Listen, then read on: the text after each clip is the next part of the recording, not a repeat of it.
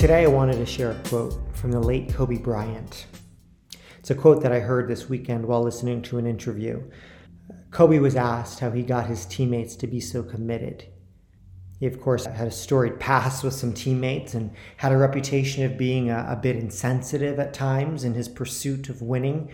But his teammates showed up as much like he did night after night. The secret? There wasn't one. His mantra?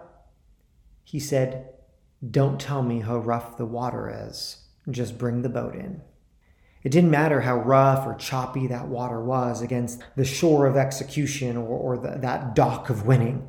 Kobe brought the boat in. He always did. And he expected those around him to do so as well. Uh, for this, he was labeled as insensitive at times. He was labeled as unwelcoming. He was labeled as having uh, little or, or no empathy. He didn't want to hear how rough the water was.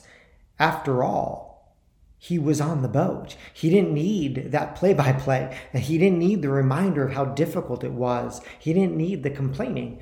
But looking back, that commitment to bring the boat in, regardless of the condition of the water, made him one of the greatest players of all times, one of the most skilled and successful in his industry. It also made everyone around him better. Many remember all of Kobe's awards and accolades, but, but they forget that that while he was playing, five other teammates became NBA All Stars. Two others earned the coveted Sixth Man Award. Countless won multiple NBA championship rings with him. At times, the, the likes of Eddie Jones, Rick Fox, Robert Horry, Lam- Lamar Odom, and, and certainly Shaquille O'Neal disagreed, argued, and even butt heads with him. Why?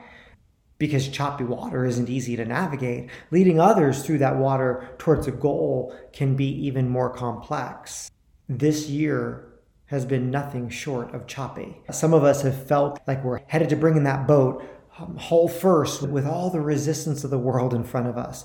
The bow of our boat somehow ended up in, in the wrong direction and we're backing our way towards the shore, is what it feels like. Some of us has, have felt like our engines gave out at the, the end of the first quarter. But in order to bring the boat in, all of us need to, to get the bow headed in the right direction. Some of us needed to pick up a paddle and, and, exert energy into the business like we've never done before. Others almost literally grabbed a rope, tied it around their waist, jumped in, and began swimming. In so doing, some results were expected and others unexpected. Kobe was always willing to do what it took to win. He outworked everyone. He was so good, not because he was born great, but he was committed to being great. Kobe was going to win with or without you. That was expected. What was unexpected is how committed and great everyone around him became. What was unexpected was a level at which he his team showed up and performed. I believe that leadership is bringing people down a path to their preferred future. So as you jump into the rough water and, and begin bringing the boat in, the unexpected happens. Your teammates, your starters, your sixth men and sixth women have been jumping in right by your side. We all become better players by the players we choose to surround ourselves with, by the players that get drafted and signed to our teams. When we show up and realize our teammate has been on the court practicing a free throw or a jump shot or sprints a full hour before we get to the gym, well, guess what? We practice just a little bit more that day, don't we? We practice just a little bit harder that day, don't we? We show up at least 15 minutes earlier the next day. Is that easy? Some days. Some days it is, and most days it's not we continue to be headed into choppy waters. Uh, I believe what we've experienced in our industry and in the economy and, and elsewhere was actually the calm before the storm. The wind is picking up, the water's choppy, and the current is strong.